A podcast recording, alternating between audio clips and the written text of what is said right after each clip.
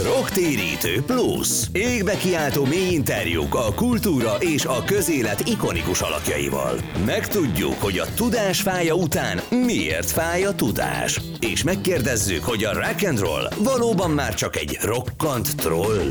A szó nem száll el, és az írás is megmarad. Rocktérítő Plus. Pajor Tamás műsora a Spirit fm. Nagyon sok szeretettel köszöntjük most is a Rocktérítő Plus nézőit és hallgatóit. Ez tehát egy lényegorientált eh, rádió, interjú sorozat és podcast adás. A vetített formátumot, vagyis a videó formátumot a különböző közösségi oldalakon is eh, eh, megtekinthetővé tesszük, ahogy ez eddig is volt. A mai vendégünk Molnár Áron, Noár, tudom, hogy az nem a te konkrét nevet, hanem az általad alapított mozgalomé, amely mozgalom egy ilyen világjobbító, társadalmi jobbító célt tűzött a zászlajára. Én nagyon vártam ezt a beszélgetést, mert szerintem sok közös témánk van, és sok izgalmas, belemenős eleme lesz ennek a beszélgetésnek. A felütés az az, hogy te egy ilyen mission statementet, küldetést fogalmaztál meg a, a valamelyik felületen, hogy felelősnek érzem magam abban, hogy milyen lesz a társadalom, amiben a jövő generáció felnő, múlik rajtam is, hogy Magyarország egy nyitottabb és szabadabb országá válik, ahol kritikusan gondolkodni és cselekedni állampolgári kötelességünk lesz. Na hát, mivel a bevezetőben is azt mondtam, hogy ez egy lényegorientált műsor, akkor először is azt szeretném kérni tőled, hogyha ilyen nagy fogalmakat használunk, akkor definiáljuk ezeket a fogalmakat. Miért például mi a szabadság szerinted? Én is nagyon vártam ezt a beszélgetést, úgyhogy köszönöm, köszönöm szépen a meghívást. A, a szabadság, amikor amikor elmondhatod a véleményedet következmények nélkül egy országban. A szabad véleménynyilvánítás. Ez ma nem így van ebben az országban. Ennek következményei vannak a szabad véleménynyilvánításnak. Na de ez... ebben a pillanatban már is elmondtad, hogy ez nem így van, és ez a te szabad véleményed volt, tehát ezzel mintha cáfoltad volna pont azt, amit állítottál. Honnan hiszen... tudjuk, hogy nincs következménye a most elmondott, elhangzott Jó, szavaimnak. akkor várjuk meg.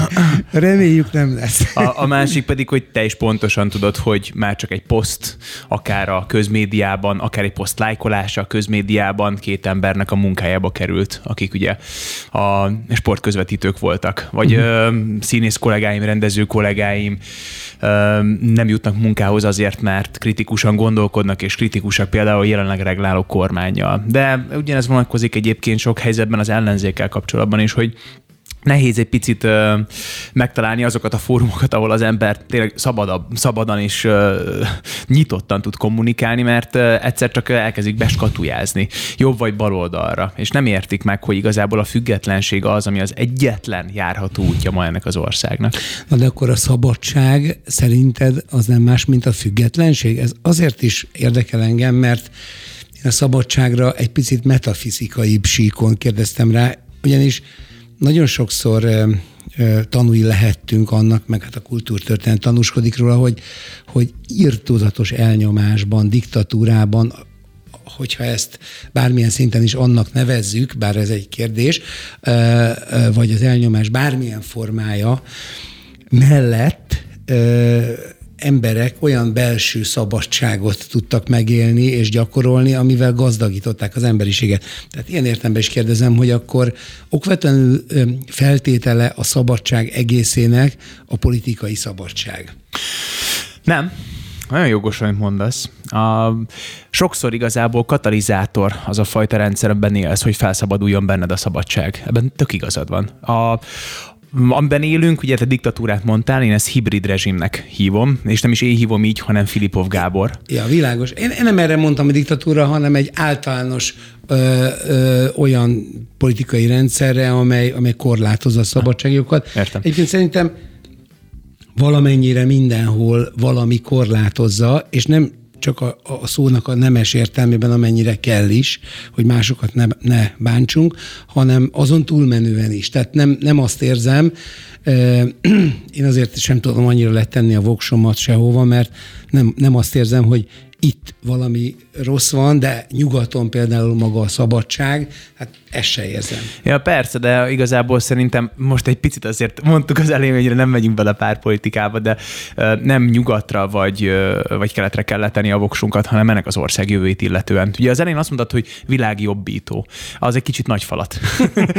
Úgyhogy én azért mondom Akkor inkább... Budapest jobbító. Ország. Ország. Jó. Igen, és az nagyon fontos, mert nincs ekkora ráhatásom. Még például nem tudom angolul sajnos a Noir számait, pedig a hugom lefordította egyébként, képzeld el. Zseniális. Részvétem. De, de, Vagy akkor majd fordítson nekem is, mert eddig nem sikerült. Figyelj, nem hiszed el. Rebben fordította le, nem, nem nyers fordítás. Képzeld el, hogy a szövegeim angolul reppelhetőek a hugom fordításában.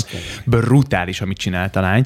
Na, Igen. Majd mutasd be neki. Jó, jó, jó, oké, oké, oké. De tényleg zseniális, amiket csinált.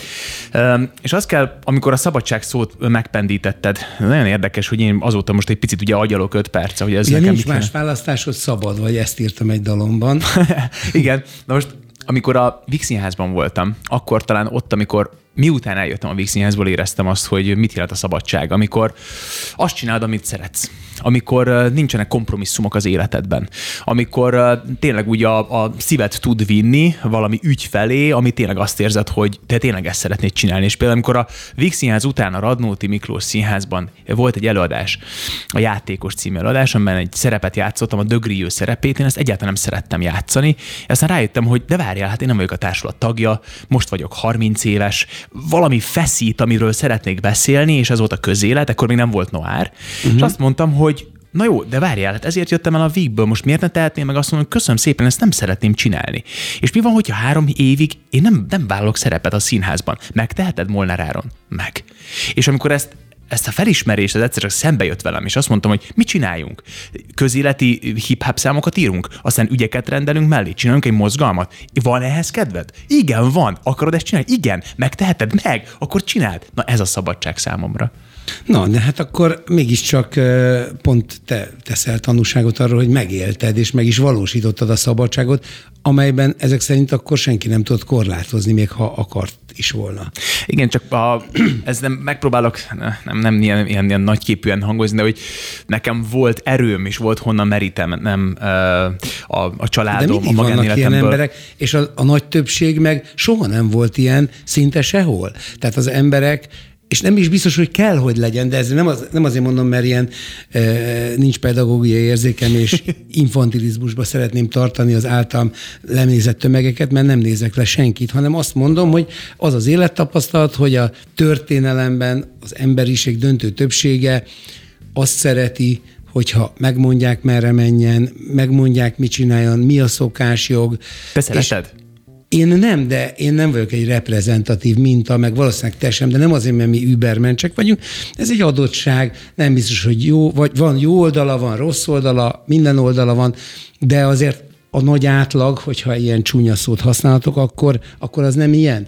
És, és ebből viszont az következik, hogy hogy az a szabadság igény, amelyet most te e, valahogy úgy fogalmaztál, hogy ezért te megdolgoztál, megharcoltad ezt a dolgot, hogy megélhessd, de nem volt adott, hanem ki tapostad magadnak. Ez nem biztos, hogy mások számára is igény, vagy nagyon sok ember számára igény. Ja, amikor azt mondod, hogy a nagy többség mások számára, igen, igen. még véletlenül se érts félre, nem, ez nem kritika, csak hogy ezek általánosítások. Tehát amikor például te azt mondod, hogy, hogy a te neked sem jelenti az, hogy, hogy szívesen mennél arra, amerre mondják, hogy menjél, akkor igazából a környezeted felé neked nincs egy elvárásod ezzel kapcsolatban, hogy ugyanebben a dinamikában működjön? Nézd, nekem, egy, nekem minden gondolkodásmódban és politikai oldalon vannak barátaim, és, és nagyon szeretek beszélni olyanokkal, akik sok mindenben más gondolnak, mint én. És például múltkor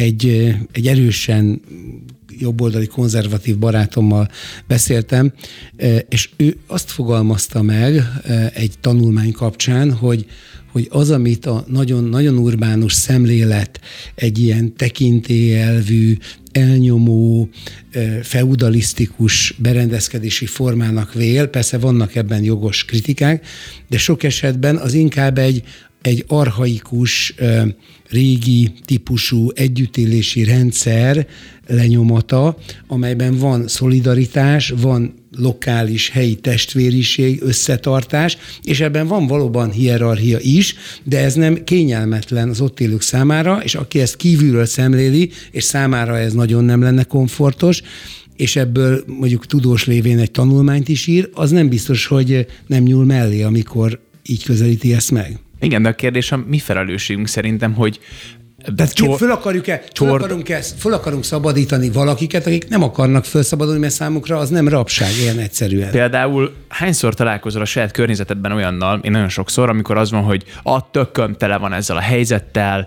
ezzel a rendszerrel, meg azzal a rendszerrel is, a jobb oldal, a bal oldallal, ez lehetetlen, bla bla bla, megy az óriás büfé puffogása, a pultámasztós, óriás okoskodás, és aztán utána nem történik semmi.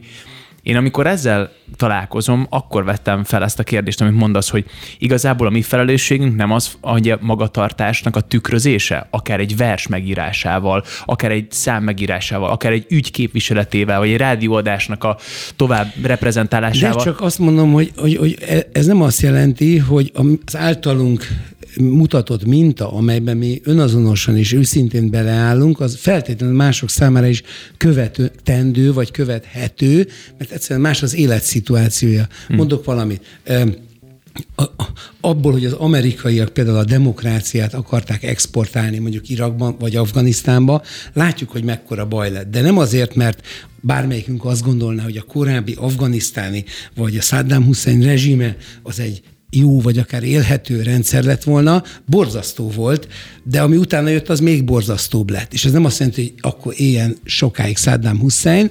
Nem tudom, mi a jó, de itt a Földön nincs optimális. De azt akarom mondani, hogy, hogy, hogy, hogy más a szabadságérzet és a komfortérzet San Franciscóban, meg Tokióban, meg Bagdadban. Igen, de túl nagyot harapsz. Amikor azt mondod, hogy, tehát, hogy most egy olyan politikai anomáliát vettél ugye górcső alá, ami tulajdonképpen politikai elemzők is meg vannak recsen, hogy mi a fene történt ott egyáltalán Afganisztánban. Tehát, hogy, azért, de, azért szélekre toltam, igen, azért, hogy érzékeltessem a problémát de, kisebb árnyalatokban De is. szerintem a legfontosabb az, hogy praktikusan a saját környezetünkben melyek azok a dolgok, amelyekkel mi tudunk változtatni. Melyek azok a dolgok, amelyek körbevesznek minket, téged, engem. Én nem, nem élek hála Istennek Afganisztánban. Nem tudom, mi történik, amikor föl kell mászni. Nem is akarsz oda diszidálni nem, nem, nem, nem, nem, nem. Én, én, én patrióta vagyok.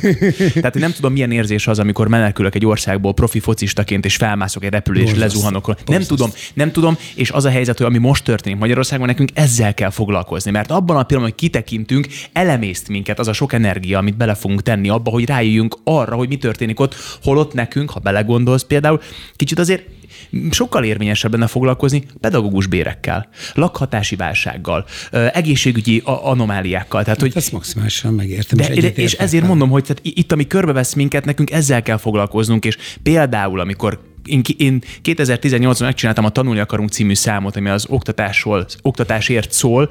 Egészen döbbenetes, hogy most ugyan ott tart az oktatás helyzete. Nem tudnak ö, sztrájkolni, ö, a mini, 2014-es minimálbérhez van hozzárendelve a fizetésük, ö, 150 e, ezer forintot keres egy kezdő. Borzasztó a pedagógus Na de most érted, hogy, tehát, hogy nem szabad elmennünk, de azért mondom, hogy ott harapunk, hanem vissza kell jönnünk ide, Magyarországra, uh-huh. hogy meglássuk, hogy mi az, amit mi tehetünk. És amikor egy ilyen hírt hallasz, két választásunk van. Azt mondjuk, borzasztó, rettenetes, hát igen, ő nagyon kemény, de ez így volt 30 évvel ezelőtt, ez nem a jobb, nem a bal oldal. Igen, vagy azt mondod, hogy minden egyes pedagógus lépjen be a pedagógusok szakszervezetébe, vagy demokratikus szakszervezetébe. Lépjenek be, vállalják a sztrájkot, álljanak fel, mert nélkülük nem fog működni a rendszer. Tehát akkor te most ilyen szakszervezeti vezető irányba akarsz elmenni? É, eszem ágába sincs, mert nem tudom az mivel jár, vagy csak beleláttam, és tudom, hogy mennyire csak, komplex Csak ez. lelkesíteni szeretnéd őket abban, hogy ezt megtegyék. A noir mindig katalizátor. Ha megnézed a témáinkat, most van kb. 11 témánk, én sosem vagyok egyik témának sem az expertje, sem az egész csapat, sem az egész táb. Világos. Azt tudom, hogy erről, ezekről a témákról van véleményem, egyeztettem szakemberekkel, és ezeknek a témáknak a mentén ügyeket képviselhet az, aki akar csatlakozni hozzánk. A kérdés az, hogy képesek vagyunk a katalizátorrá válni ezekben az ügyekben más ember számára, berúgni az ő lelküknek az Na most tegyük fel, eh, ha megtörténne eh, az általad vélemén hőnáhított mondjuk kormányváltás, akkor, és a következő kormány egyszerűen a büdzsé szűke miatt ugyanúgy nem tudná emelni, vagy nevetséges mértékben tudná csak emelni mondjuk a pedagógus béreket, akkor változatlan intenzitással folytatnád ezt a kampányt? Páros lábbal szállnék bele a, a, az azon regnáló kormányba. Mert ezt hívják úgy, hogy pártpolitikai függetlenség. És amikor uh-huh. valaki számon kéri rajtam azt, hogy hogy pártpolitikai, pártpolitikától független a Noár, amikor Molnár Áron az Insta oldalán azt mondta, hogy ő Márkizai Péterre fog szavazni, akkor azt mondom, hogy Molnár Áron nem azonos a Noárral. A Noár egy mozgalom, ebben sokkal több ember van, sok önkéntes, aktivista, stáb működik. Én oda nem presszionálhatom Ahogy a gondolatomat. Noár a címe, most nem akarom eltéríteni a tudod, de érdekes ez is, hogy ez, ugye ez a sötét uh, tónus. A, igen, de a, az ugye Noirnek írják franciául, Aha, és a, a Noir az ugye kis N, kis O, nagyjá és kis igen, R. Hát, de hangtanilag elhang, elhangozva mégiscsak. Igen, igen, igen, de ezt mindig hozzáteszem. Írtam is erről egy számot, ugye a Noir mi vagyunk, Aha. és akkor ugye ez úgy is szó, hogy anagramma a nevemből, de a Noir nem csak én vagyok, bárki lehet a tagja, akinek szemében tűz ragyog, ki nem fotelforradal, már ki nem otthon testped, mert a virtuális véleményvezérek nem öltenek testet. Nagyszerű. Akkor én is mondok egy idézetet magamtól, mert, mert azt látom, hogy te egyébként eh, a hazafias húrokon is nagyon jól játszol, tehát néha ilyen nemzeti kokárdában is, meg még más kokárdában is, de arról majd külön beszélünk, Jó. Eh, megjelensz. Eh, és akkor kíváncsi vagyok, hogy a, mi a hazafias hitvallásod. Én egy idézetet ide most citálnék magamtól, hogy valahogy így szól, hogy Ej mi a kő, ej ráérünk, ez a magyar két ej. Nem össze, de szétolvasztott minket ez a tégely, törökjeit, tatárjait, tenger most a határait, persze még a jégkorszakban. Két mondatban darálja mit? Szeretem a fehérjét, a magyar zászló fehérjét. A himnuszra belül dobban, nem kérem, hogy lemérjék. A trikolor nem színtaktika, forgalomban taxik szitka, jókai forevermore, és izgat mi a mixát titka.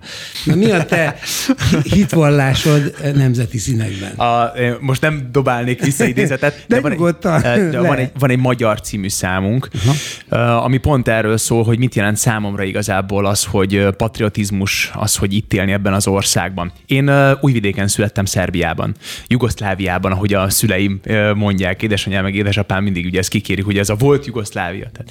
És a, valahogy, amikor átjöttünk ebbe az országba, itt élek most már tényleg ugye négy éves koromtól kezdve, azt érzem, hogy attól függetlenül, hogy nem itt születtem, de lettem patrióta. Ugye mondom a, szám, a magyar című számban.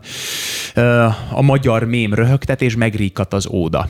és ez tényleg így van, mert nemes egyszerűséggel ez a fantasztikus nyelv, ez a csodálatos kultúra bennünk Abszolút. van. Te, de amit te mondtál, ez nagyon, nagyon érdekes, hogy, hogy ej, ugye az ej ráérünk, ugye ez a, ez a patópálizmus, ami bennünk van, hogy ez nagyon érdekes, hogy de nem, ez is, ez is bennünk van. De a patópálizmus le lehet nyomni szerintem, és erről szólt a beszélgetésünk eleje amikor valaki azt mondja, hogy ha nem tetszik, el lehet menni, akkor azt mondom, hogy én azért küzdök, hogy ebben az országban szülessen a gyerekem.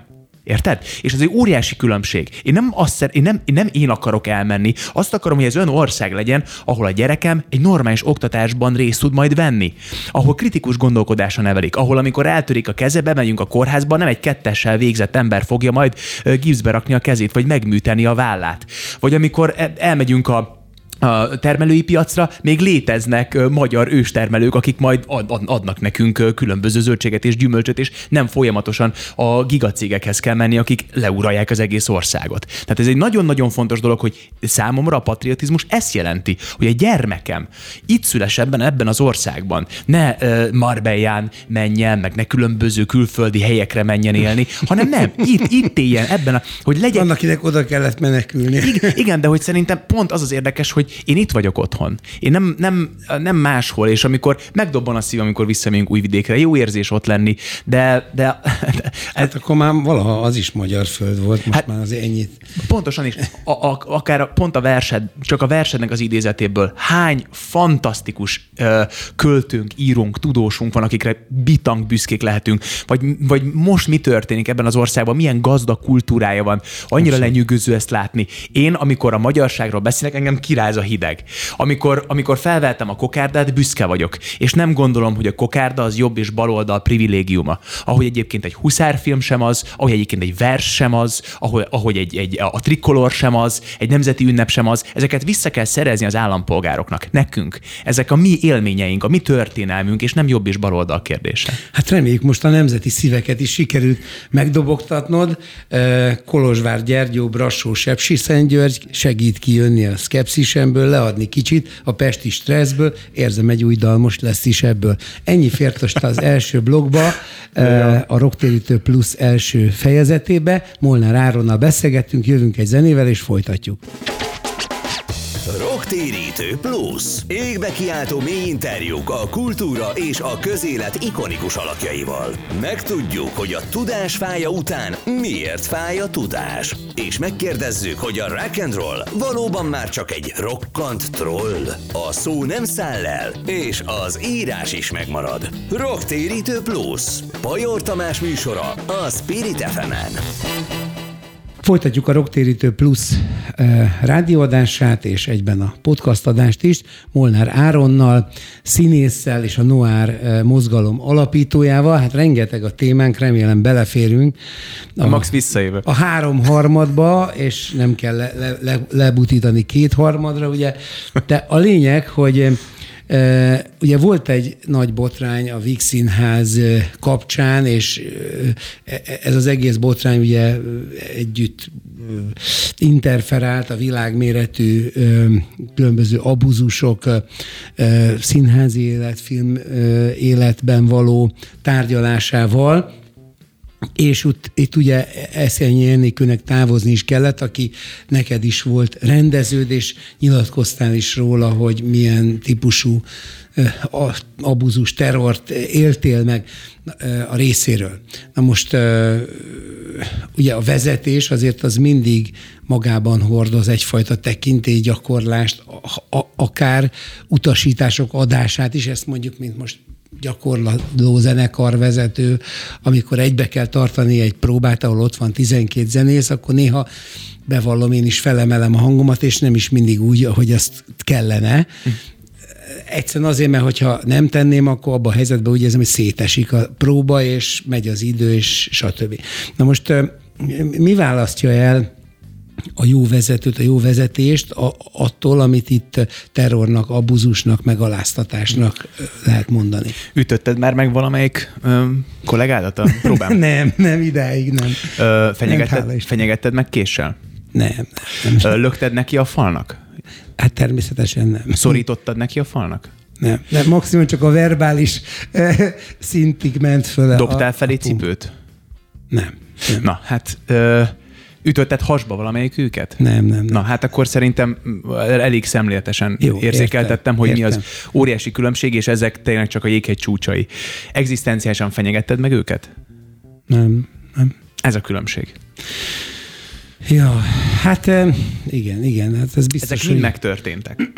és amikor arról beszélek, hogy ezek megtörténtek, az én kérdésem az, hogy hogyan tudunk egy olyan országban élni, aminek egy aminek egyébként a főváros lett volna a felelőse, hogy lefolytassa ezt a vizsgálatot, meg is tette. 70, több mint 70 ember vallomása alapján kiállítottak egy, egy, egy bármiféle konklúziót ezzel az ügyel kapcsolatban, de átadtak a Vixians jelenleg regláló igazgatójának, uh-huh. ugye Rudolf Péternek, de minket erről nem tájékoztattak. Uh-huh. Viszont ami egészen többenetes, hogy milyenek utána mentünk, és igenis hivatkozhatunk. Van egy pont, egy jogszabály, ami szerint kikérhetjük saját magunknak a, a, vélem, a, ugye a véleményt és a, a konklúziót, ami a vizsgálat eredménye volt.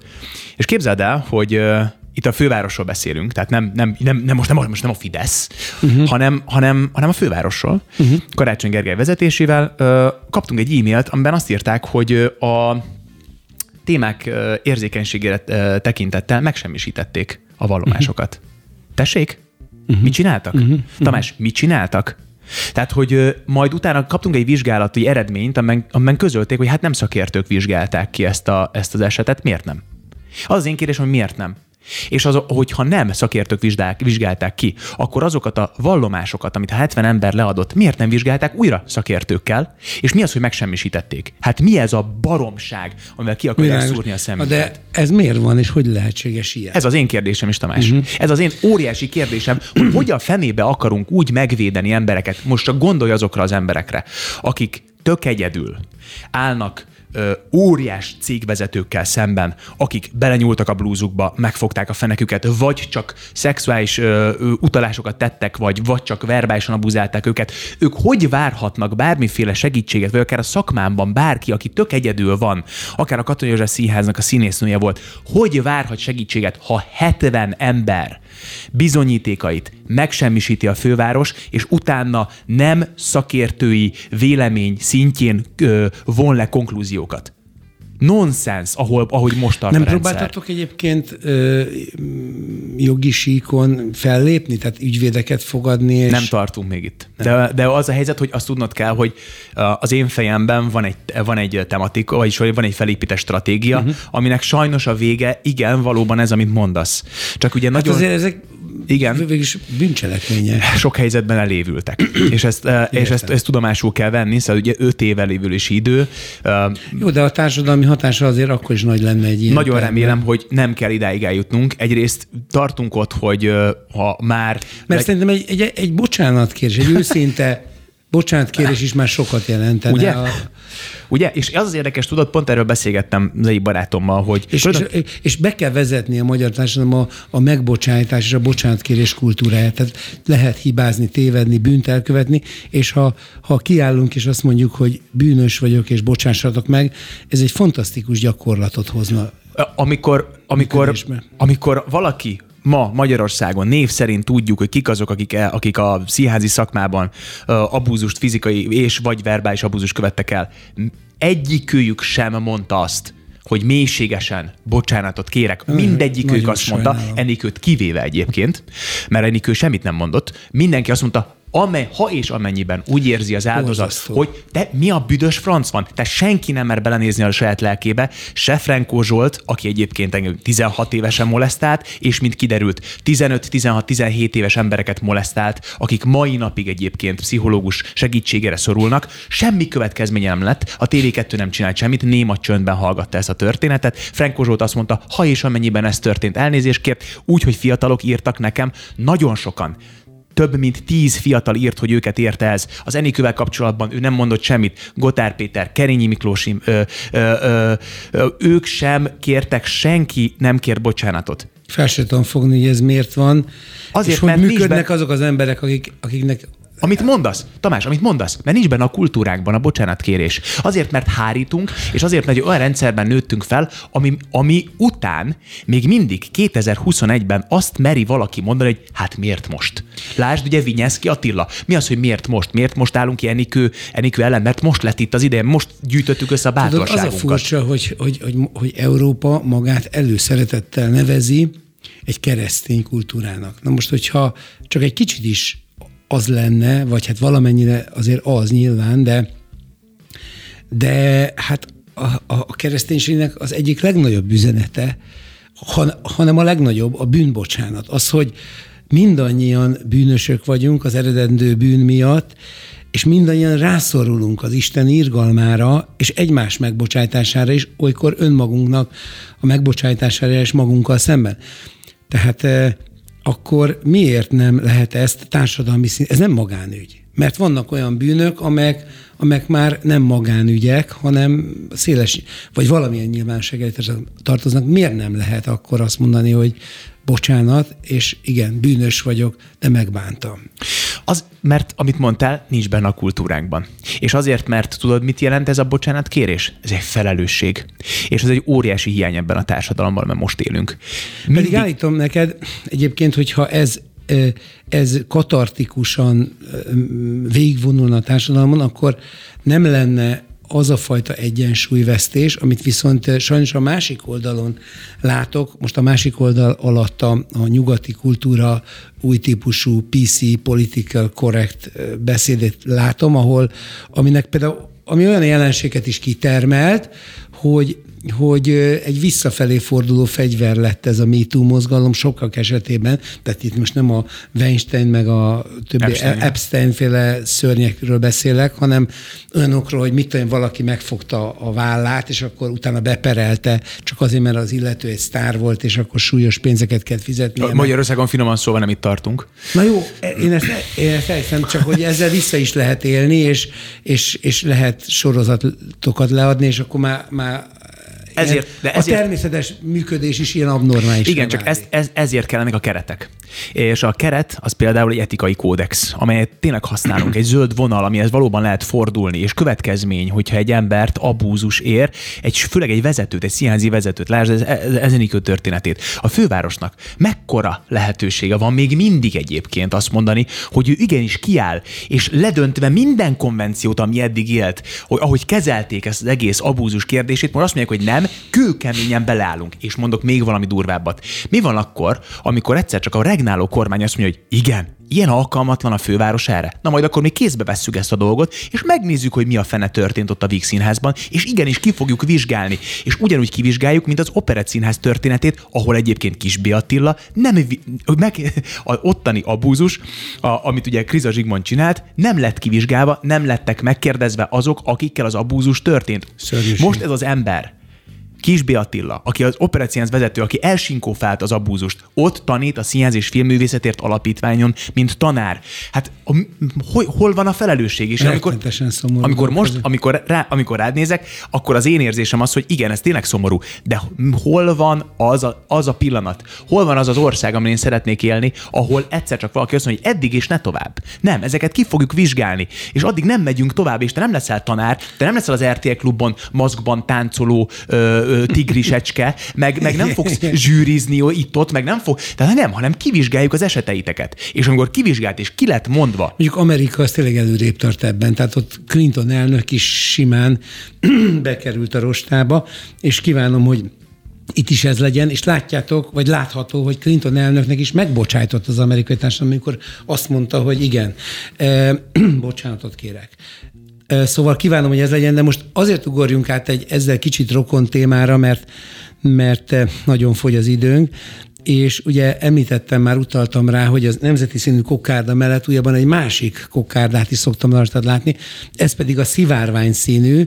Hát eh, erre mondhatnám azt is, hogy a szivárvány már foglalt, hiszen Noé eh, val kötött szövetségben a Biblia ezt egy adott eseményhez köti, mégpedig az emberiség fennmaradásához és az özönvíz ismételt meg nem jelenéséhez. De Csodálatos. Most ez egy másik mozgalomnak kezd az emblémája lenni, és ez számomra egy picit vagy nem picit, ez eléggé problematikus. Uh-huh. De nem azért, és mint egy picit hosszabban kell beszélnem, de a, a interjú nézői már megszokhatták, nem, nem csak egyszavas kérdések vannak itt. Szóval azért, mert a lényegről beszélünk. Okay. Tehát, hogy itt nem arról van szó, hogy legalábbis a a magam nevében tudok nyilatkozni, hogy én e, megvetném, és pláne nem, vagy gyűlölném, vagy bármilyen módon atrocitálnám a mondjuk homoszexuális e, embertársaimat. Én ugyanis a hitem alapján minden embert tisztelek és szeretek, független attól, hogy miben hisz, milyen e,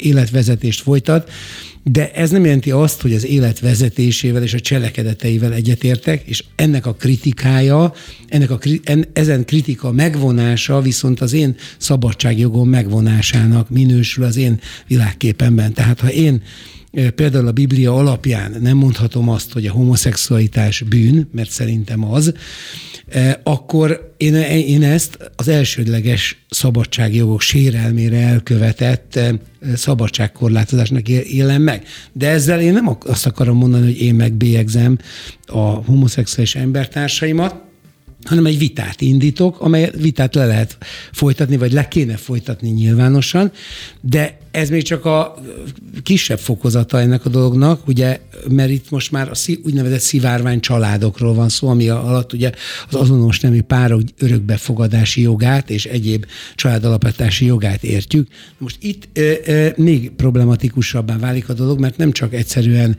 e, konzervatívként vagy keresztényként e, e, érzem ezt nagyon kritikusnak, hanem egész egyszerűen természetjogi alapon. És ezt vitassuk most meg. Uh-huh ugye, hogyha olyan jogokat akarunk delegálni e, emberpároknak, amelyeket maga a természet sem delegál, mert nem adott azonos neműeknek reprodukciós képességet, akkor egyszerűen magától a természettől térünk el. De még egyszer mondom, én ezzel nem akarok senkit megsérteni, megbántani, kirekeszteni, csak rögzítem, hogy az én józan belátásom szerint ez a természet állapota. Ettől még mindenki éljen úgy, ahogy neki, úgy gondolja, hogy neki jó, de én nekem meg úgy gondolom, hogy az a jó, hogyha ezt elmondhatom. De szóval, hogy nem ez a természet állapota, ugye? Tehát, hogy, a, hát, hogy, ne, ha, hogy nem, nem, nem, a természetben képzeld el, hogy nagyon sok, egyébként akár az oroszlánoknál azonos nemű párok vannak, ugyanis a létfenntartás egyik alapvető szükség, amire ösztönösen jöttek rá, hogy sokkal erősebb két hím, mint egy hím és egy nőstény. Ez az alapvető. Hát jó, de te is tudod, hogy a, a szexuális együttlétre vonatkozik ez a kritikus... Nem tudom, nem beszél, oroszlánokkal nem beszéltem még. Egyébként nem, ez nem, ez nem, mert... csak, nem csak szexuális együttlétre vonatkozik. Persze, hát jó, a barátság az, az hogy mondjam, az, az, az normális. De ez nem, nem de ez, ez két különbség. Kezdjük az elejétől. Hogy azt mondtad, hogy nem megbélyegzem őket, de azt mondod, hogy a homoszexualitás bűn. De ez egy bélyeg. Tehát ez neked föl kell, attól függetlenül te vitát indítasz, ez egy valid dolog, és el is kell indítani de ezt azt a vitát. Is mondom, hogy a, azt is mondom, hogy az is bűn, hogyha valaki megcsalja a feleségét. Én ezt is mondom. Értem, persze világos, csak azt mondom, ez egy bélyeg. Tehát ez, ez, ez, ez emellett hát, nem de, de ezt a bélyeget nem én osztottam, hanem mivel én, a le, lelki, a, mivel én lelkiismeretileg elköteleződtem a Biblia mellett, és a Biblia ezt tartalmazza, ezért én nekem a szabadságom abban áll, hogyha lelkiismeretileg azt valhatom, amely hitet elfogadtam igazságnak. Hm. És hogyha ebben valaki korlátoz, akkor, akkor az én szabadságomnak a sérelme. Hm. A, te ismersz szivárványcsaládokat? Nem, személyesen nem. Azért kérdezem, mert sok helyzetben a hit és a meggyőződés között van egy óriási különbség szerintem. És uh, úgyhogy tiszteletben tartom a hitedet, azt uh, szeretném felhívni a figyelmet arra, hogy a hit az a tapasztalati úton nem feltétlenül megszerzett uh, gondolatok. tudom. Igen. A meggyőződés viszont az, ami a tapasztalati úton megszerzett uh, élményanyag. És a tapasztalati úton megszerzett élményanyag egyébként ki um, kibővíti a korlátainkat, amikor egy témában gondolkodunk. Például, ha ismersz szivárványcsaládot, és beszélgettél már velük, szerintem egyel beljebb tudsz kerülni ezen a körön belül, mint hogy azt mondod, nyitott vagyok az ilyesmire, csak az a kérdés, hogy szívesen beszélek. Na most akkor mit szólsz hozzá, hogyha most ajánlok neked valamit? Hívd el a, a rocktérítőbe Pál Mártont, a Családos Család mozgalomnak a vezetőjét és alapítóját, aki egyébként egy szivárvány családnak az egyik tagja, uh-huh, uh-huh. aki egy csodálatos gondolkodó, egy nagyon-nagyon tiszta és nyílt szívű ember, csak azért, mert egyrészt szerintem nem az történik, hogy csak egy személyes face-to-face beszélgetés alakul ki kettőtök között, hanem esetleg egy elvi szintű egy nyilván, igen, meg egy nyilvános párbeszéd alakul Nem utasítom ki. ezt a gondolatot, már át fogom gondolni, most előre be van, nem akarom kikerülni, be van táblázva 15 olyan ember, aki, akivel nagyon szeretnék még megcsinálni. De, de látom, nem, hogy ez nálad ez kardinális kérdés. Hát azért kardinális, mert nem nálam az, hanem egyszerűen a világunkat hirtelen ezt sem értem pontosan, hogy miért most kezdte el ennyire érdekelni ez a kérdés, amely eddig is végigkísérte az emberiség történetét. Tehát még egyszer mondom, én határozottan elhatárolodom mondjuk azoktól, akik ökölrázóan és gyűlölködve mindenféle szitok szavakat mondanak, például a homoszexuálisokra, ez maximálisan nem én vagyok. Mindenkit szeretek és tisztelek. De ettől még elvi kérdésekben állást kell foglalnom, és különösen akkor, amikor én egy kicsit úgy élem meg, vagy nem is egy kicsit, főleg a nyugati világban az ott élő barátaim, meg az én ottani látogatásaim tapasztalatai alapján, és nem annyira Magyarországon, hogy e, emögött egy olyan politikai trend is elkezdem de működni, amely kvázi egyszerűen a szabadság, mint szinte kizárólagos ismérveként tünteti fel ezt az ügyet, és ahol ezt nem úgy annak alapján, narratív alapján értelmezik, amit most te is képviselsz, ott már is nincs szabadság. Na most megint nagyot harapsz, bocsáss meg, és ez, csak erre azért fel, hívom fel a figyelmedet, mert... De, de, de a hazai sajtóban is, tehát mikor ez a, hazai például, hogy a, a Gulyás, nem Gulyás, bocsánat, a, a, most, a, a híres futbalista, a válogatott kapusa, de nem vagyok annyira jártas a futballban, aki a Lipcse csapatában játszik, nem, nem ugrik be most a neve nyelvemen van, e, e, kitette azt, hogy a szeretet, a, szere, a szerelem, szerelem, stb. szivárványcsalád,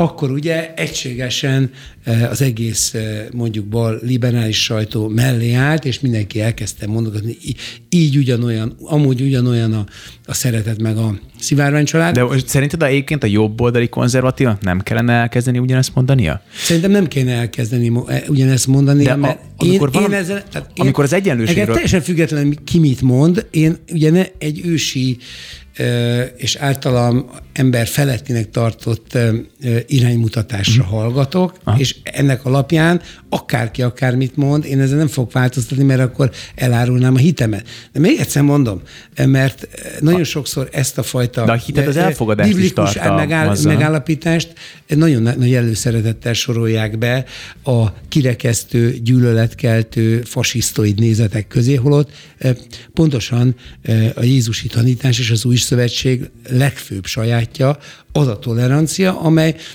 maximálisan megengedi, és amiből az egész modern szabadság eszmény, nyugati gondolkodás származik, sőt az individualizmus is, amely maximálisan megengedi azt, hogy erre lehessen nemet mondani. Uh-huh. Tehát a, a, az én hitemnek nem része a fegyverrel történő, vagy akár verbális erőszakkal történő Persze, értem. véleménybefolyásolás, hanem, hanem, a, hanem a, ennek a hitnek a szabad hirdetése és az emberi szabadság meghagyása ezen hit választása vagy elutasítása mellett. Ja, ha most a, bocsáss meg, akkor a szabadságról egy pillanatra. A 33-as törvény meghozatalákor az nagyon fontos, hogy ugye Magyarországon például a nem és névváltoztatás, ez tilos a transznemű embereknek. Na most ez szerinted ez mennyiben korlátozza az ő szabadságukat?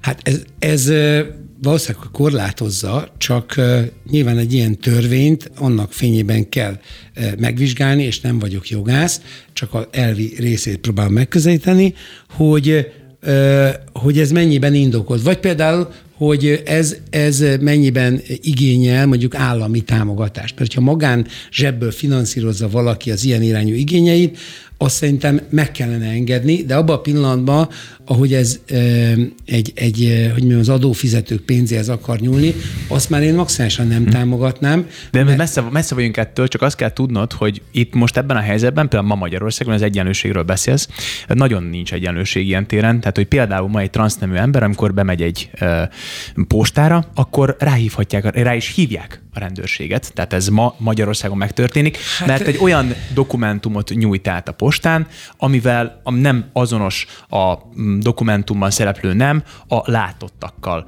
Na most ebben a helyzetben... Én nem akar, én, én, én, én ellene vagyok bárki kirekesztésének és megbélyegésének. De sajnos most ez történik, de, és még véletlen, de, de Tamás, is, nem, de, ta, de nem tartunk ott. De hogy, annak is ellene hogy vagyok. A, bocsáss hogy, meg, csak, hogy, bocsáss meg, csak most annyi, hogy a társadalmunk messze nem tart még ott, hogy egy a mérleg átbillenéséről beszéljünk. Itt ma Magyarországon. De nem a, lehet, hogy a, a szivárvány családok, bocsáss meg, a szivárvány családok, az LMBTQ tagjai, a, ugye a transzneműek, a, a homoszexuálisok kifejezetten kirekesztett helyzetben vannak. Nem, nem, hogy egyenlő jogaik vannak, hanem már megkülönböztetik őket. Tehát, hogy itt nem beszélünk arról, Én hogy... nagyon sok olyan, hát transzneműt egyáltalán nem ismerek, de nagyon sok olyan... Akkor megvan a második vendég, akit ajánlatok. ismerek a közéletben, aki, akiről az egész ország tudja, hogy az, hiszen maga is ezt felvállalta, és semmiféle negatív diszkriminációban nem És rajta kívül még hány meleg ember él ebben az országban?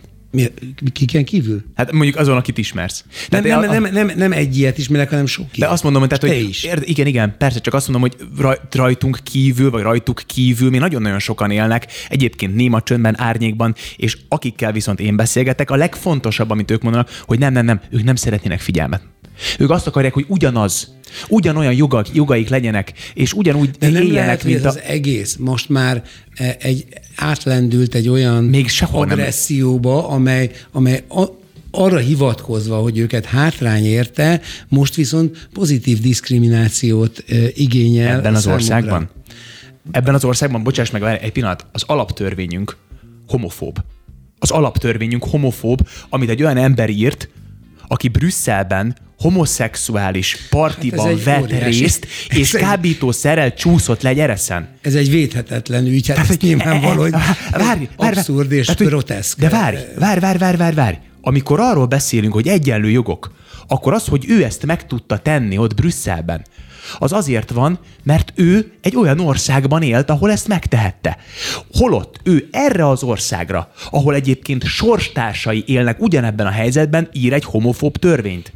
Ez súlyos Nem, hát nyilván ez, egy, ez, egy, hogy mondjam, ez, annyi, ez filmbe illő és jelzésértékű. És, de, de és ez én, emberek életét érinti. Én ezt Érted, értem. Tamás? Tehát, hogy itt nem az van, hogy hát ez, ú, kijöttem erről a filmről, elég kemény volt. Nem, nem, nem. Ez ma ö, fiatalok, fiatal emberek életét érinti. És Igen, az, de, tiz... de, de, de, de nagyon sokan pedig joggal mondják azt, hogy noha Magyarországon valószínűleg még nincs napirenden az, hogy mondjuk eh, az iskolákban, óvodákban eh, bármilyen kvóta alapján kötelezővé tennék ennek az ilyen típusú úgymond felvilágosításnak a népszerűségét, népszerűsítését, de az, az, hogy azt meg lehet állapítani, általában a kultúrtrendek egy jó ideje nyugatról jönnek, és például az Egyesült Államokban, pláne Kanadában nagyon nagy mértékben ez már jelen van. És akik azt mondják, hogy ők ezt nem szeretnék, én azért azokkal egyet tudok érteni. De hogy, mit? Má, hogy milyen módszerrel kell ezt, hogy is mondjam, határozottabb társadalmi vita tárgyává tenni, és azoknak, akik ezt nem szeretnék a jogaikért kiállni, az egy az egy megvitatandó kérdés. Na most De... bocsáss meg, csak a, például ma, ma Magyarországon ö, a vallási képviselők, főleg keresztény ö, képviselők elmehetnek iskolákba. Beszélhetnek a hitről, beszélhetnek a vallásról, stb. stb. stb. Igen. Ö, ezt azt gondolom, hogy te ezt helyén kezeled, és azt gondolod, hogy ez, ez jól is van így. Ez teljes mértékben. Tiszteletben tartom. Az igen, ja, bocs, Bocsáss meg. Ami érdekes ebben a történetben, hogy te egyébként mondjuk ezzel az attitűddel, amiről ugye a nyugatról jövő hangulatot igen, igen, próbálod igen. lefesteni, bele néztél-e a melegség és megismerés egyébként transzparens weboldalába, hogy miről szól a gimnazistáknak tartott előadásuk a homoszexualitásról vagy a transzneműségről? Nem. Csak azért kérdezem, mert egyrészt transzparens, tehát nincs titok. Tehát e, ott van a pontos órájuk, hogy mit csinálnak egy osztályfőnöki órán. Nem vonz ez a téma. De várj egy picit. Várj egy picit.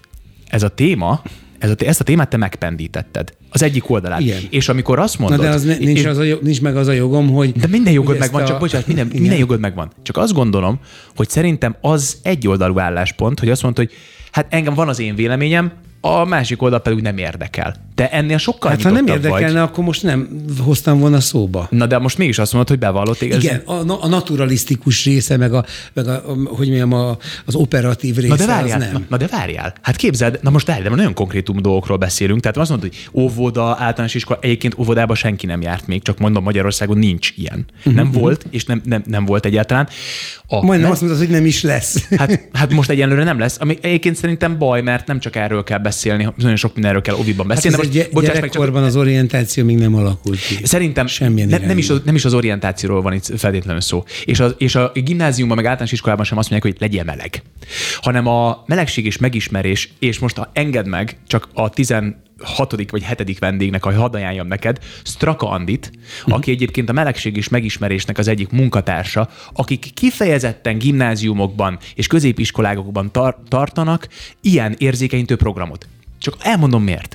Mert akkor szembesülsz azzal, amitől félsz hogy mi, történik, hogy mi történik egy ilyen alkalommal. Én nem félek, tehát én nem félek. Te a nyugatról hanem... jövő, azt mondod, hogy nyugaton van egy de, de itt nem nyugatról beszél, megint nagyot harapsz. Itt van Magyarország. Magyarországon van egy csapat, úgy hívják, hogy melegség és megismerés. Járj utána és nézd meg, vagy beszélges ezzel az emberrel, hogy ők tényleg mit képviselnek, és mit Még mondanak egy mondom, órán. szívesen beszélgetek bárkivel, csak azt érzékelem, és azoknak a véleményét próbáltam artikulálni, akik, akiket előszeretettel tudnak le kirekesztőnek, homofóbnak, nem tudom én minek, holott egész egyszerűen csak egy e, a hagyományos természet adta együttélési formákat szeretnék preferálni, és fenyegetve érzik magukat. Rendben, hogy erre átszállt egy nagy politikai kampány, de ezt válasszuk le attól a normális utcai átlag embernek a, az ilyen irányú megnyilvánulásától, ami, a, aki kicsit úgy éri meg, hogy, hogy ő most már ne, negatívan kell diszkriminálódni, de ennek az egésznek tulajdonképpen a fókuszpontjában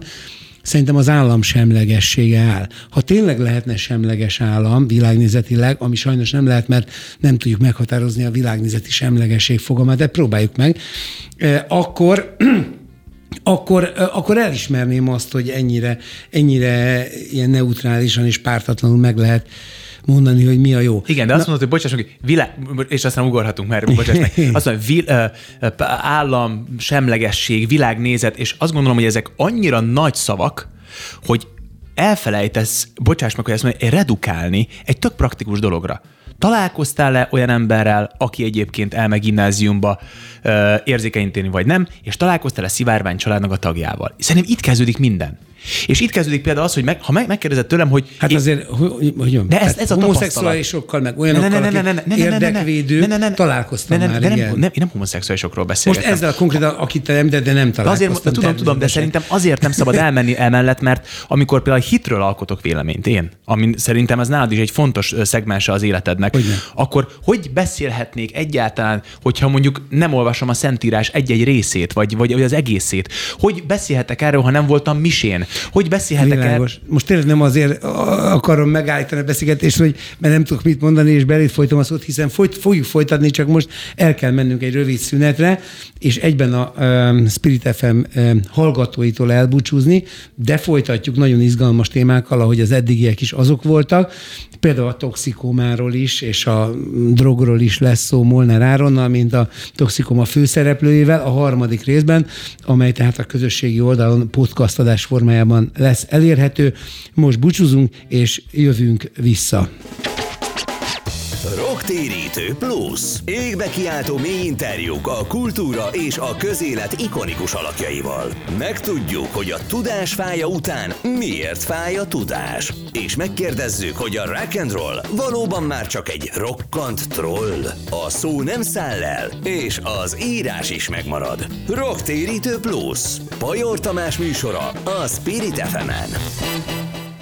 Folytatjuk tehát a Rocktérítő Pluszt Molnár Áronnal, és az előző témához nem belemenve, mert akkor a harmadik harmadunkat is erre fogjuk áldozni. A világnézeti semlegesség és a melegség témájáról beszéltünk, amit befejezetlenül hagytuk, és kicsit úgy tűnt, mintha kimenekültem volna a témából, de ígérem, hogy vissza fogunk erre térni, vagy veled, vagy olyan a jelenleg te oldaladat képviselő hozzáértővel, akivel majd jól rágyúrok a, a, arra a beszélgetésre, és felturbozom magam további érvekkel. Pál Márton és Strakandi. Köszönöm, hogy figyelmembe ajánlottad őket. Most pedig térjünk át arra, hogy a Toxikoma filmet magam is megnéztem. Éljen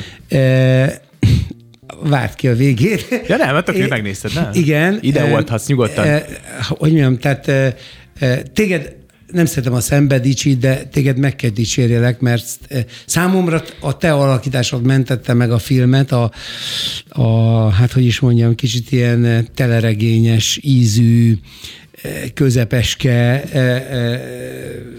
játékot és rendezést felmutató filmtől. Én szerintem Herendi Gábornak nem ez, a, nem ez a világa, de ez az én szubjektív véleményem, mert ezt a témát egy, egy néhány egyébként nagyon jól megrendezett, főleg a CGI-os trippes részek voltak nagyon élethűen ábrázolva, de de mit tudom én, a, a, a parti, ahol a, összejönnek a osztályon és egyebek, azok eléggé közepeskére sikerültek szerintem. E, és néhány e, Sodró Eliza alakítását talán még kiemelném, meg még lehetne többet említeni, de egyértelműen a te alakításod volt a legjobb, nem azért, mert te most itt vagy, hanem a hátad mögött is ezt mondtam. Egyébként most, ahogy ide bejöttem, és újra végig gondoltam, egy, egy igen fájdalmas emlék köt engem ehhez. Egykori barátom, Power Henrik vonásaira, és aki egyébként szintén színész is volt, vonásaira és megnyilvánulásaira emlékeztető módon alakítottál, ami, ami fájdalmas nekem, mert őt sajnos elvesztettük pont a drog miatt. Power Gyula fiáról van szó, a híres képzőművész fiáról és azt olvastam, hogy te körülbelül három hónap alatt kellett, hogy így elsajátítsd ezt a karaktert, ugye Szabó Győző önéletrajzi regénye alapján készült a film, Herrendi Gábor filmje, és nagyon örülök, hogy Győző ezt megírta, ezt a könyvet, és annak külön, külön örülök, hogy úgy tudom, hogy iskolai prevenciókat is terveztek ez ügyben, tehát ezt maximálisan támogatom és jónak tartom és a te, te alakításod szintén jó lett. Te hogy élted meg ezt a filmet, és hogy tudtál belebújni győzőnek a bőrébe, és egy ennyire súlyos junkie életbe. Na most azért itt elhangzott egy jó, jó pár kritika, úgyhogy én erre majd, re, nyugodtan, erre majd reflekt, nyugodtan mond a saját. Reflektálni meg így igazából nem is az én véleményem fontos, hanem a tiédre vagyok kíváncsi, és talán abból szeretném majd kicsit tovább menni, hogy miért tartott középszerűnek, melyek a gyenge jelenetek, miért tart, mondod azt a Herendivel kapcsolatban mondtál. Tehát ezek, ezek, ezek szerintem egy kicsit több kifejtése várnak, mint, mint amit most elmondtál. A, Egyrészt barom érdekes a filmnek a története. Ugye az, hogy a győző a valami Amerikának a, a szerepét megkapta, viszont az a helyzet, hogy akkor már ő függő volt, és a akkori Katonai Színház igazgatója Zsembéki Gábor azt a kritériumot tette uh, Herendi Gábor felé, hogy a, ha és amennyiben győző elmegy az elvonóra, akkor tudja kiadni a, a valami Amerikára. És a, ez, ekkor beszélt a Herendi Csernussal, ment el a győző az elvonóra, és az elvonó utolsó napján jött ki a győző, és még aznap hazament megint tehát Zsembéki Gáborral, és elment forgatni a valami Amerika első napját. Na ez nagyszerűen meg van jelenítve a filmben is. E, ebben, ebben a filmben nincs. Hát de, de valami ilyen. De, de csak, a, csak, csak a forgatókönyv. Egy színházi előadásra ment igen. el. Igen, igen, igen. De csak a forgatókönyv van be, beexponálva, hogy Világos. egyébként ez az, ez az a korszak. Na Jó. most, ugye ezután a filmet azért nem mutatjuk, mert nagyjából tudjuk, hogy mi történt utána győzővel. Ezt a, ezt a dolgot ez, el, ez előzi meg, ez előzte meg. Igen, igen. A három hónap felkészülés brutális volt. Tehát, hogy én nem használtam kemény drogokat soha életemben. Hála és, Istennek. Igen, igen. És viszont találkoztam aktív szerhasználókkal is volt szerhasználókkal, továbbá szakemberekkel, akik segítettek egyrészt a pszichológiai részében, másrészt a praktikus részében, tehát például, hogy kell elkészíteni egy heroin ö, pakkot, egy tűt, egy puskát, Világos. hogyan kell belőni magad, mennyire gyorsan kell megtenned, mi kell hozzá, az korbinsaftól elkezdve egészen a szűrőn keresztül, félelmetes dolgok. És Igen. amikor megkérdezi valaki, hogy egyszer se kívántad meg ezt a, ezt a cuccot, azt mond, és egyszerűen a válaszom az, hogy minél többet tudsz róla, annál távolabb kerül tőled ez a szörnyeteg, mert ez felfal. És amikor egy nagyon-nagyon fontos srác volt az életemben, aki segített ebben a dologban. Ő Petri Csoma volt, ő is nagyon sokat segített, Dudics Dénes is, és ők mondták azt, hogy tudod Áron azért, hogyha van 8-9 év az életedben, amire így nem nagyon emlékszel, ugye ez maga a szer, de hogy ki akarna ezekre emlékezni, amikor 8-9 éven keresztül a mennyországban vagy.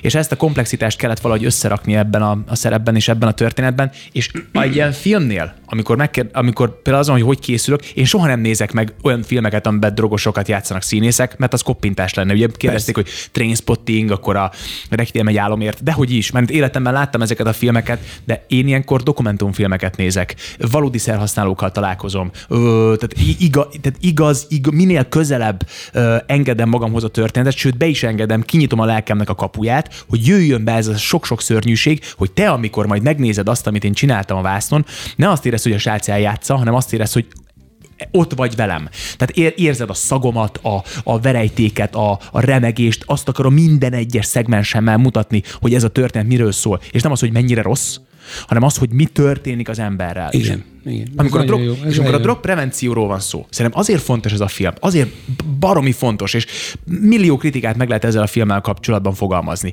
De az biztos, hogy amikor a BRFK-val volt egy elképesztő történetünk, 400 diáknak vetítettük le, úgyhogy előtte a BRFK-nak van egy fantasztikus prezentációja szülőknek, tanároknak és diákoknak, és ezt a BRFK-val újra meg fogjuk ismételni most nem sokára novemberben, akkor egyszer csak azon kaptuk magunkat, hogy ez a film egy eszköz egy ügynek. Eszköze annak, hogy a fiatalok találkozzanak egyáltalán kábítószerrel, találkozzanak a hatásával, találkozzanak azzal, hogy nagyon közel van hozzánk az az ismert ember, akit nézünk a tévében, akár a mi kis falunkban, hogy ez a csáó, ez cuccos volt kilenc éven keresztül, és ez is, és ennyi mindent veszített el, az emberi kapcsolatai hogy mennek tönkre, és te pontosan tudod, Igen. hogy ez hogy működik ez a szörnyűség. Igen. Ezért fontos, ez a, erre a filmre mondom, bút bát lehet mondani, de eszköz. Egy, egy olyan eszköz, ami ma Magyarországon nem volt senkinek Na, a tarsajában. Ezt, ezt maximálisan aláírom, tehát az a, az a hogy is mondjam, filmesztétikai megközelítés, amivel én a kritikát megfogalmaztam, az nem érinti ezt a részt. az, és az természetesen, mivel egy esztét, az esztétika mindig egy olyan ö, szakma vagy gondolkodási faktor, ami, ami, ami, ami, amiben azért sok a szubjektivizmus, tehát a, mű, a műélvezet az neked sajátossága, de az viszont exakt, és ebben még egyszer mondom, nagyon is támogatom, sőt, szívesen el is megyek egyszer, kétszer, mert én magam is a rocktérítőt vetítettem egy csomószor, nem én, hanem megszervezték az országban, és utána kiálltam, és ugyanerről beszéltem. Tehát nagyon szívesen elmegyek hozzátok is egyszer-kétszer. A lényeg, hogy abszolút így van, erről tudni kell a gyerekeknek, mert nem, hogy nem nem, nem hogy alább hagyott volna a, a, a drog kultúra terjedése, és, hanem egy óriási expanzió megy keresztül. Például Amerikában új hulláma van az opioidoknak is, a heroin használatnak is, amire azt hitték, hogy már kifutott, úgyhogy nagyon kell erről beszélni. Ráadásul ma ugye Magyarországon lásd, 18-as karikát kap ez a film. Hm. Ugye milyen érdekes, hogy van hasonló helyzet, amiben beszélni érdemes egy ügyről, és mégis a törvény most érdekes. tiltja, hogy 18 Tényleg. év fölött beszéljünk? Hm? Van ilyen? Hát igen, igen. A homoszexualitás. Tehát ez megint ugyanazt a témát hozza be, hogy van, ami körbevesz minket, és úgy csinálunk, mint hogy ez a 18 év alatti ö, diákokat, fiatalokat nem érinteni. Holott egy ólajtós baromság ez. Te tudod a legjobban, hogy mennyire közel van a fiatalokhoz.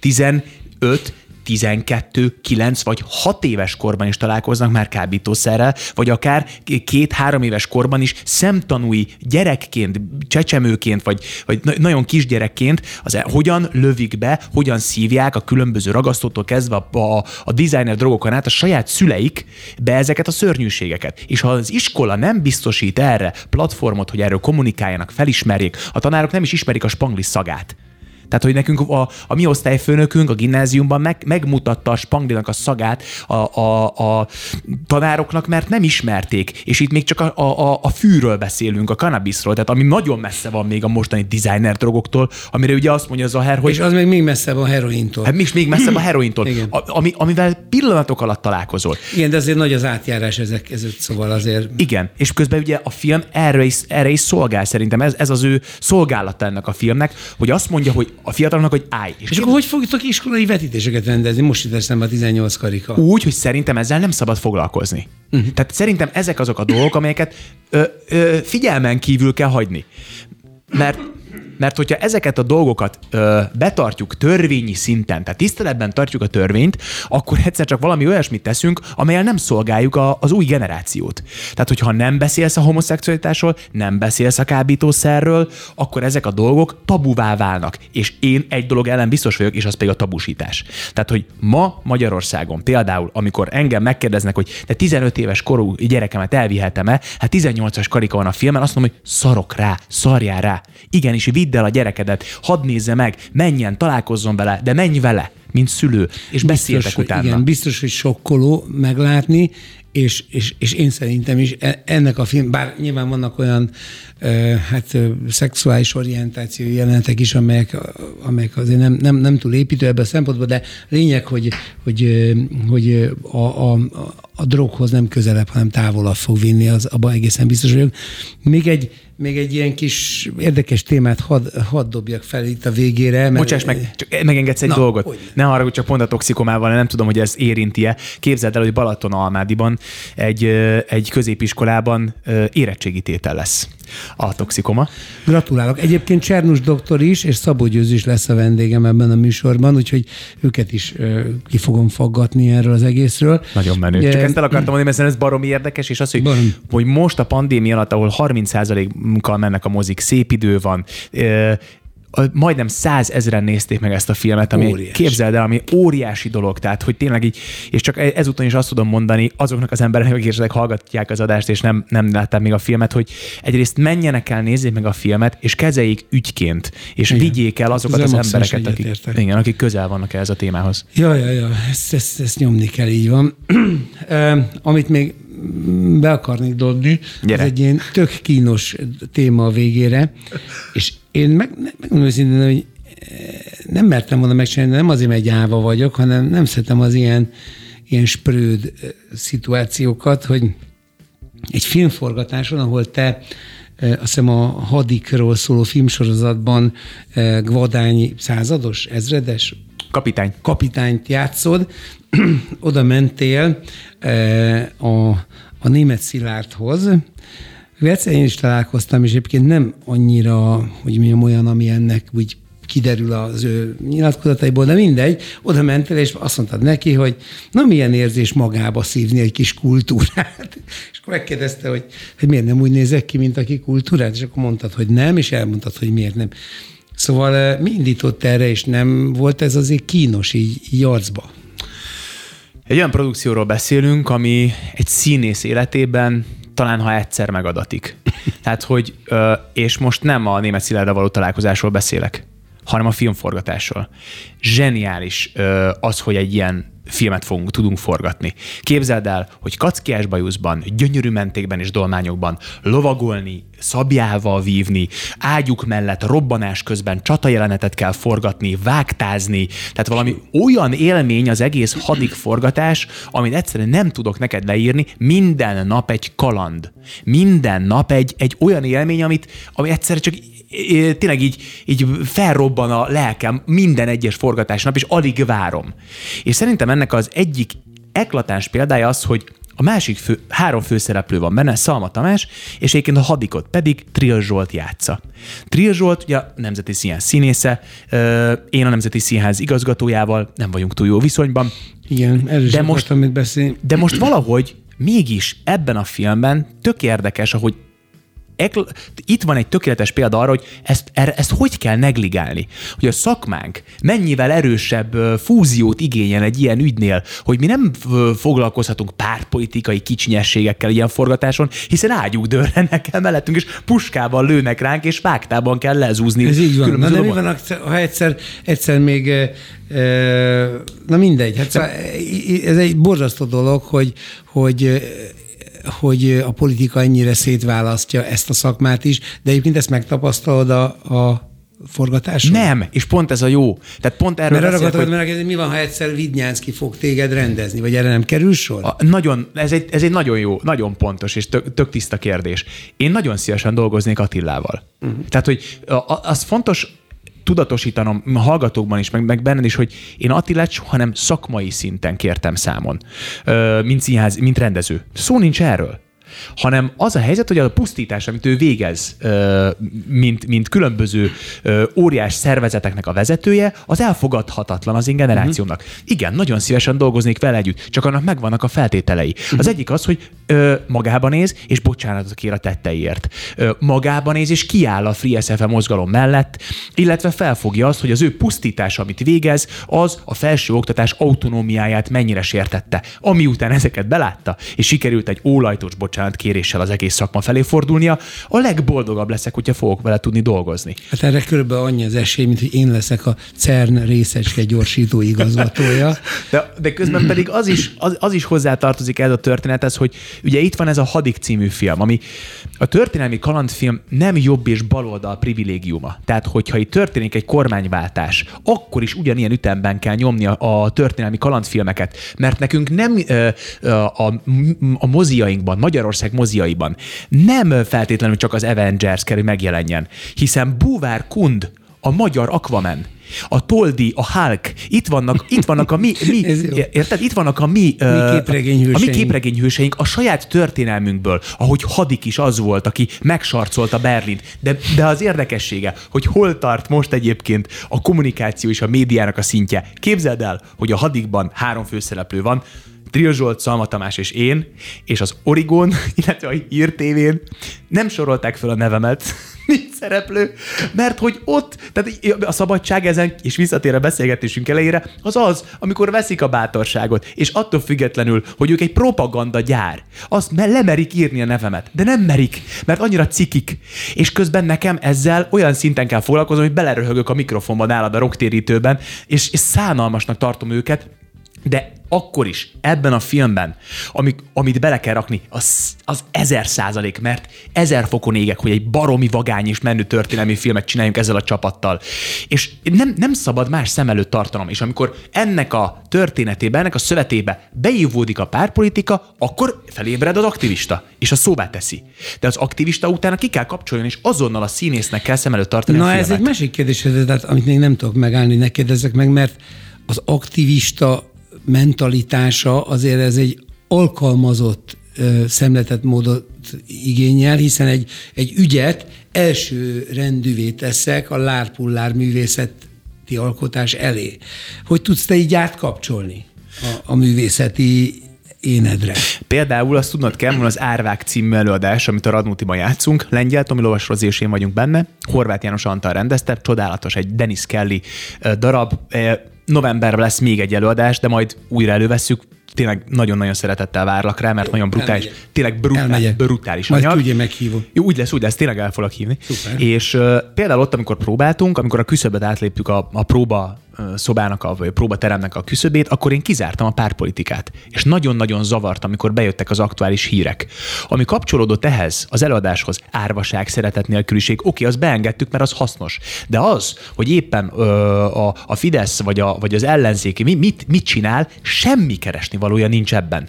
Ahogy ahogy itt ennél a forgatásnál is, azt kell szem előtt tartani a hadiknál. Milyen szavakat használunk, milyen vezényszavakat használhatunk, hogy tartom a kardomat, hogy húzom ki, hogy szállok le a lóról, milyen a trükknyereg, ö, meg van-e húzva a heveder, és a kezemben tud-e felrobban a zászló. Ezeket kell szem előtt tartanom, és hogyha valaki például, csak ezt, ezt nagyon fontos, talán le, ezzel tudom megjobban szemléltetni, szóvá tette azt, hogy hallottam, hogy beszóltál a német Szilárdnak, mondták ezt a forgatáson mondjuk ö, emberek, akik mm. körbevette, azt mondtam, hogy nagyon szívesen beszélek erről a forgatás után. Nagyon. De a forgatáson semmi keresni, nem akarok erről beszélni. Világos, nem engedhetem be se az Ezt én agyamba, se a környezetembe. De akkor még hadd kérdezzem meg, hogy ugye a te habitusod az élőben is egy ilyen nagyon magasra tekert temperamentumú, és ez nagyon jó és szimpatikus is nekem, egy nagyon eh, komoly hőfokon előadott személyiség, eh, és nyilván, és azért ez visszaköszönt például a toxikomába is, meg más szerepeidbe is, meg a reppelésedbe, eh, ben, eh, és az a kérdésem, hogy eh, szerinted a mai ilyen jóval eszköztelenebb, puritánabb színészet, amit az amerikai filmszínészet határoz meg, az mennyire összebékíthető ezzel a sokkal temperamentumosabb és alapvetően a színházi szakmából eredeztethető magyar színjátszással? Fú, de állati érdekes kérdés. Azért, mert pont a feleségemmel erről beszélgettünk. No.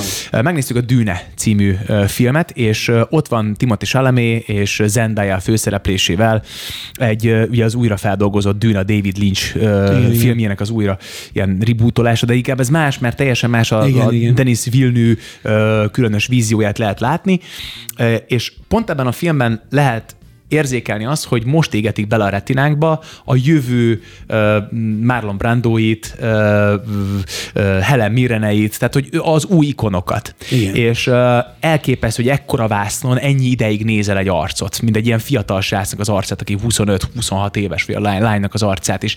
És ez történik most igazából, hogy a mi generációnk, uh, ha jól megy, és úgy ilyen ütemben megy a filmalkotás Magyarországon, mi is a jövő uh, cserhalmiai, uh, Gobi Hildái vá tudunk avanzsálódni, ha ez sikerrel tudjuk megteremteni. Viszont a, a stílus épp pont ez, amiről beszélsz, más már, mint volt.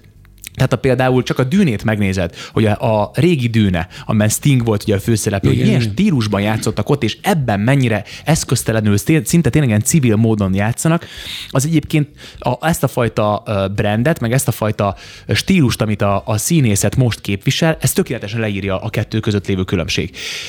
És ezúton emelném ki például a Különfalka című filmet, ami Kishanynak a, a, a filmje, amiben Ditz Gustav az egyik főszereplő, aki egy, egy, egy egy, civil, de mégis baromi tisztán és igazú játszik. És amikor engem megkérdezel arról, hogy egy civil egy filmben helye van, vagy nincs helye, én azt mondom, hogy nincs. Én nem szerettem, amikor civil embereket szerepeltetnek, mert akkor mi miért kaptunk diplomát.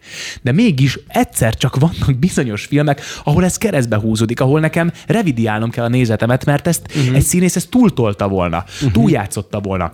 És sok helyzetben nekünk is ez a feladatunk egyébként színházi színészként, ugye, mert így tekintenek ránk sokszor, de hogy ez azért van, mert keveset forgatunk.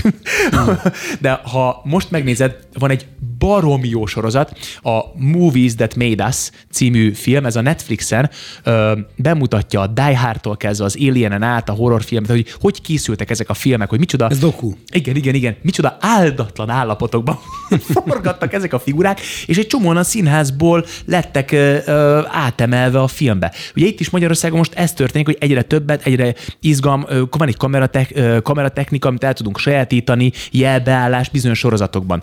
De a mi, a trend, amihez hozzácsatlakozunk, szerintem ennek a kettőnek az ötvözete. Uh-huh. És hibrid színészekké kell válnunk, mert uh-huh. az a helyzet, hogy az a régi stíl például, amit a ami mondjuk a csablecsacsiban van, uh-huh. az, az ma rengeteg lenne. Tehát azt, azt nem hinné, de azt vászon látnád, azt mondod, hogy ez, ez, ez, döbbenetesen sok. De közben az a fajta visszafogottság, ami például a Saul fiában van, az, a, a, a, ez a kettő között van szerintem az uh-huh. arány. És meg kell érteni a rendezőnek az arányérzéket, hogy ő mit szeretne, mert szerintem az viszont nem járható út, ami például a Napszállt a című filmben van, uh-huh. hogy azt látom a színészeken, hogy korlátozzák magukat, és félnek játszani, mert a rendező kereteket szabott neki, az nekem nem fér bele. Mikor azt látom, hogy egy színész azért küzd, hogy minél kevesebb legyen. Szerintem ez a legrosszabb út. Mert ott nem, nem az ügyeddé válik a szerepeljátszása, hanem te egy eszköze vagy csak a rendezőnek. És én sosem tudok eszközként tekinteni magamra, egy közös ügyet kell szolgálnunk, ha jelen esetben egy film az, akkor azt. Na majd erre majd mondok valamit adáson kívül. Viszont igen, az tény, hogy hogy ugye nagyon nehéz lehet áthidalni azt, hogyha ezt annó, még szegény Gesztesi Karcsitól is megkérdeztem, hogy, hogy, hogy ő hogy oldja meg azt, hogy még egy színházban, az utolsó, főleg egy nagyobb színházról van szó, az utolsó sorban is mondjuk halljanak egy olyan mondatot, amit egyébként a természet az diktálná, hogy csak suttogjon, vagy halkan mondjon, és hát igen, erre ő se tudott százszerűs választ adni, de, de meg kellett emelnie a hangot, és hozzá kellett tennie tulajdonképpen színházias gesztusokat. Te hogy oldod meg az ilyesmit? Ugye színházban azért könnyű, mert másfél hónapot van ezt kipróbálni. Tehát, hogy másfél hónapon keresztül van időd. De a filmben megismételted a jelenetet. De ne, hát, de a toxikomában uh, nagyjából minden jelenetet maximum kétszer vettünk föl. Te? Igen. De ez azt, jelenti, ez azt jelenti, hogy egy olyan felkészülés kell megelőzze, tudod, hogy uh, ott egy nagyon sűrű uh, uh, forgatási helyzet van, tehát, vagy akár a hadikot nézzük. Tehát ott is az van, hogy figyelj, van egy rész, 30 méteres fár, föl kell mászni a kötélen. Oké? Okay? Persze oké. Okay. Így, előző nap kipróbálod, rendben. De az a nem számolsz, hogy következő nap rád adnak egy búváruhát, hogy ne ezzel el, egy harnest, ami összeszorítja a melkasodat, amire rákapcsolják a, a triggereket, amin fölhúznak a kaszkadőrök, hogy a kaszkadőr, a, aki előtted a, a fölmászott a dublőröd, Igen. a Toma, ő összevizezte már a kötelet, tehát a kötél az csúszik, és nem tudod megfogni, mert kicsúszik a kezed közül, de mögötted van egy 80 fős táb, és épp ebédszünet előtt van, és mindenki arra vár, hogy te fölmásszál, de nem tudsz fölmászni, nem, nem, nem tudod már rászorítani kötére. Mit tudsz tenni? Megmakacsolod magad, átkapcsolod az agyadat, fölszívod magad, és egy vizes kötélen a megszívott, vízzel megszívott ruhában elkezdesz fölmászni bikából, és húzod ez magad. Ez a játéknak, Ez jó tesz a játék, abszolút, és húzod föl magad, és tudod, és végül fölmászol 30 méter magasra láb nélkül, kötélen, csak mondom, láb nélkül fölhúzod magad, fölülsz oda, és azt mondod, hogy oké, okay, taps, ebédszünet. És amikor ezt felfogod, hogy ez a kalandon túl vagy, akkor eszedbe, akkor gondolkozz azon a kérdés, hogy a színházban meg hát mennyi időd lenne arra kitapasztalni? Gyerekek, ez a kötél ne legyen vizes, nem kell a harness, nem kell, ahogy nem, következő nap átgondoljuk újra, stb. Egy csomó időd lehet. A forgatás az más. A forgatás az bim, az azonnal történik. És ott aztán tényleg nem az van, hogy ö, szerintem most egy kicsit fogok majd javítani kedről szerdára. Nem. Ha szar voltál, akkor a filmben se leszel jó. Ha összeszedted magad és koncentráltan sikerült jól elküldened azt a mondatot, és jól irányt a rendező, akkor penge, akkor éles a helyzet. Hát ehhez képest Tom Cruise-nak a dublőr pótló mutatványai akkor még, még döbbenetesek. Ha képzeld, ha képzeld el, hogyha nekem lehetne választásom, hogy egy Oscar díjas filmben mellékszerepet játszhassak, vagy egy Tom Cruise-szerű Mission Impossible-nek a főszerepét, akkor a Tom Cruise-szerű Mission Impossible főszerepét játszanám el, mert ennél nagyobb kaland nincs hát a világon. Az, az óriási. Kívánom, hogy megadasson. Köszönöm. És ez most a végszónk, ennyi fért a Rocktérítő pluszba. Remélem, hogy izgalmas volt, és követnek bennünket, követtek bennünket ezután is. Búcsúzunk.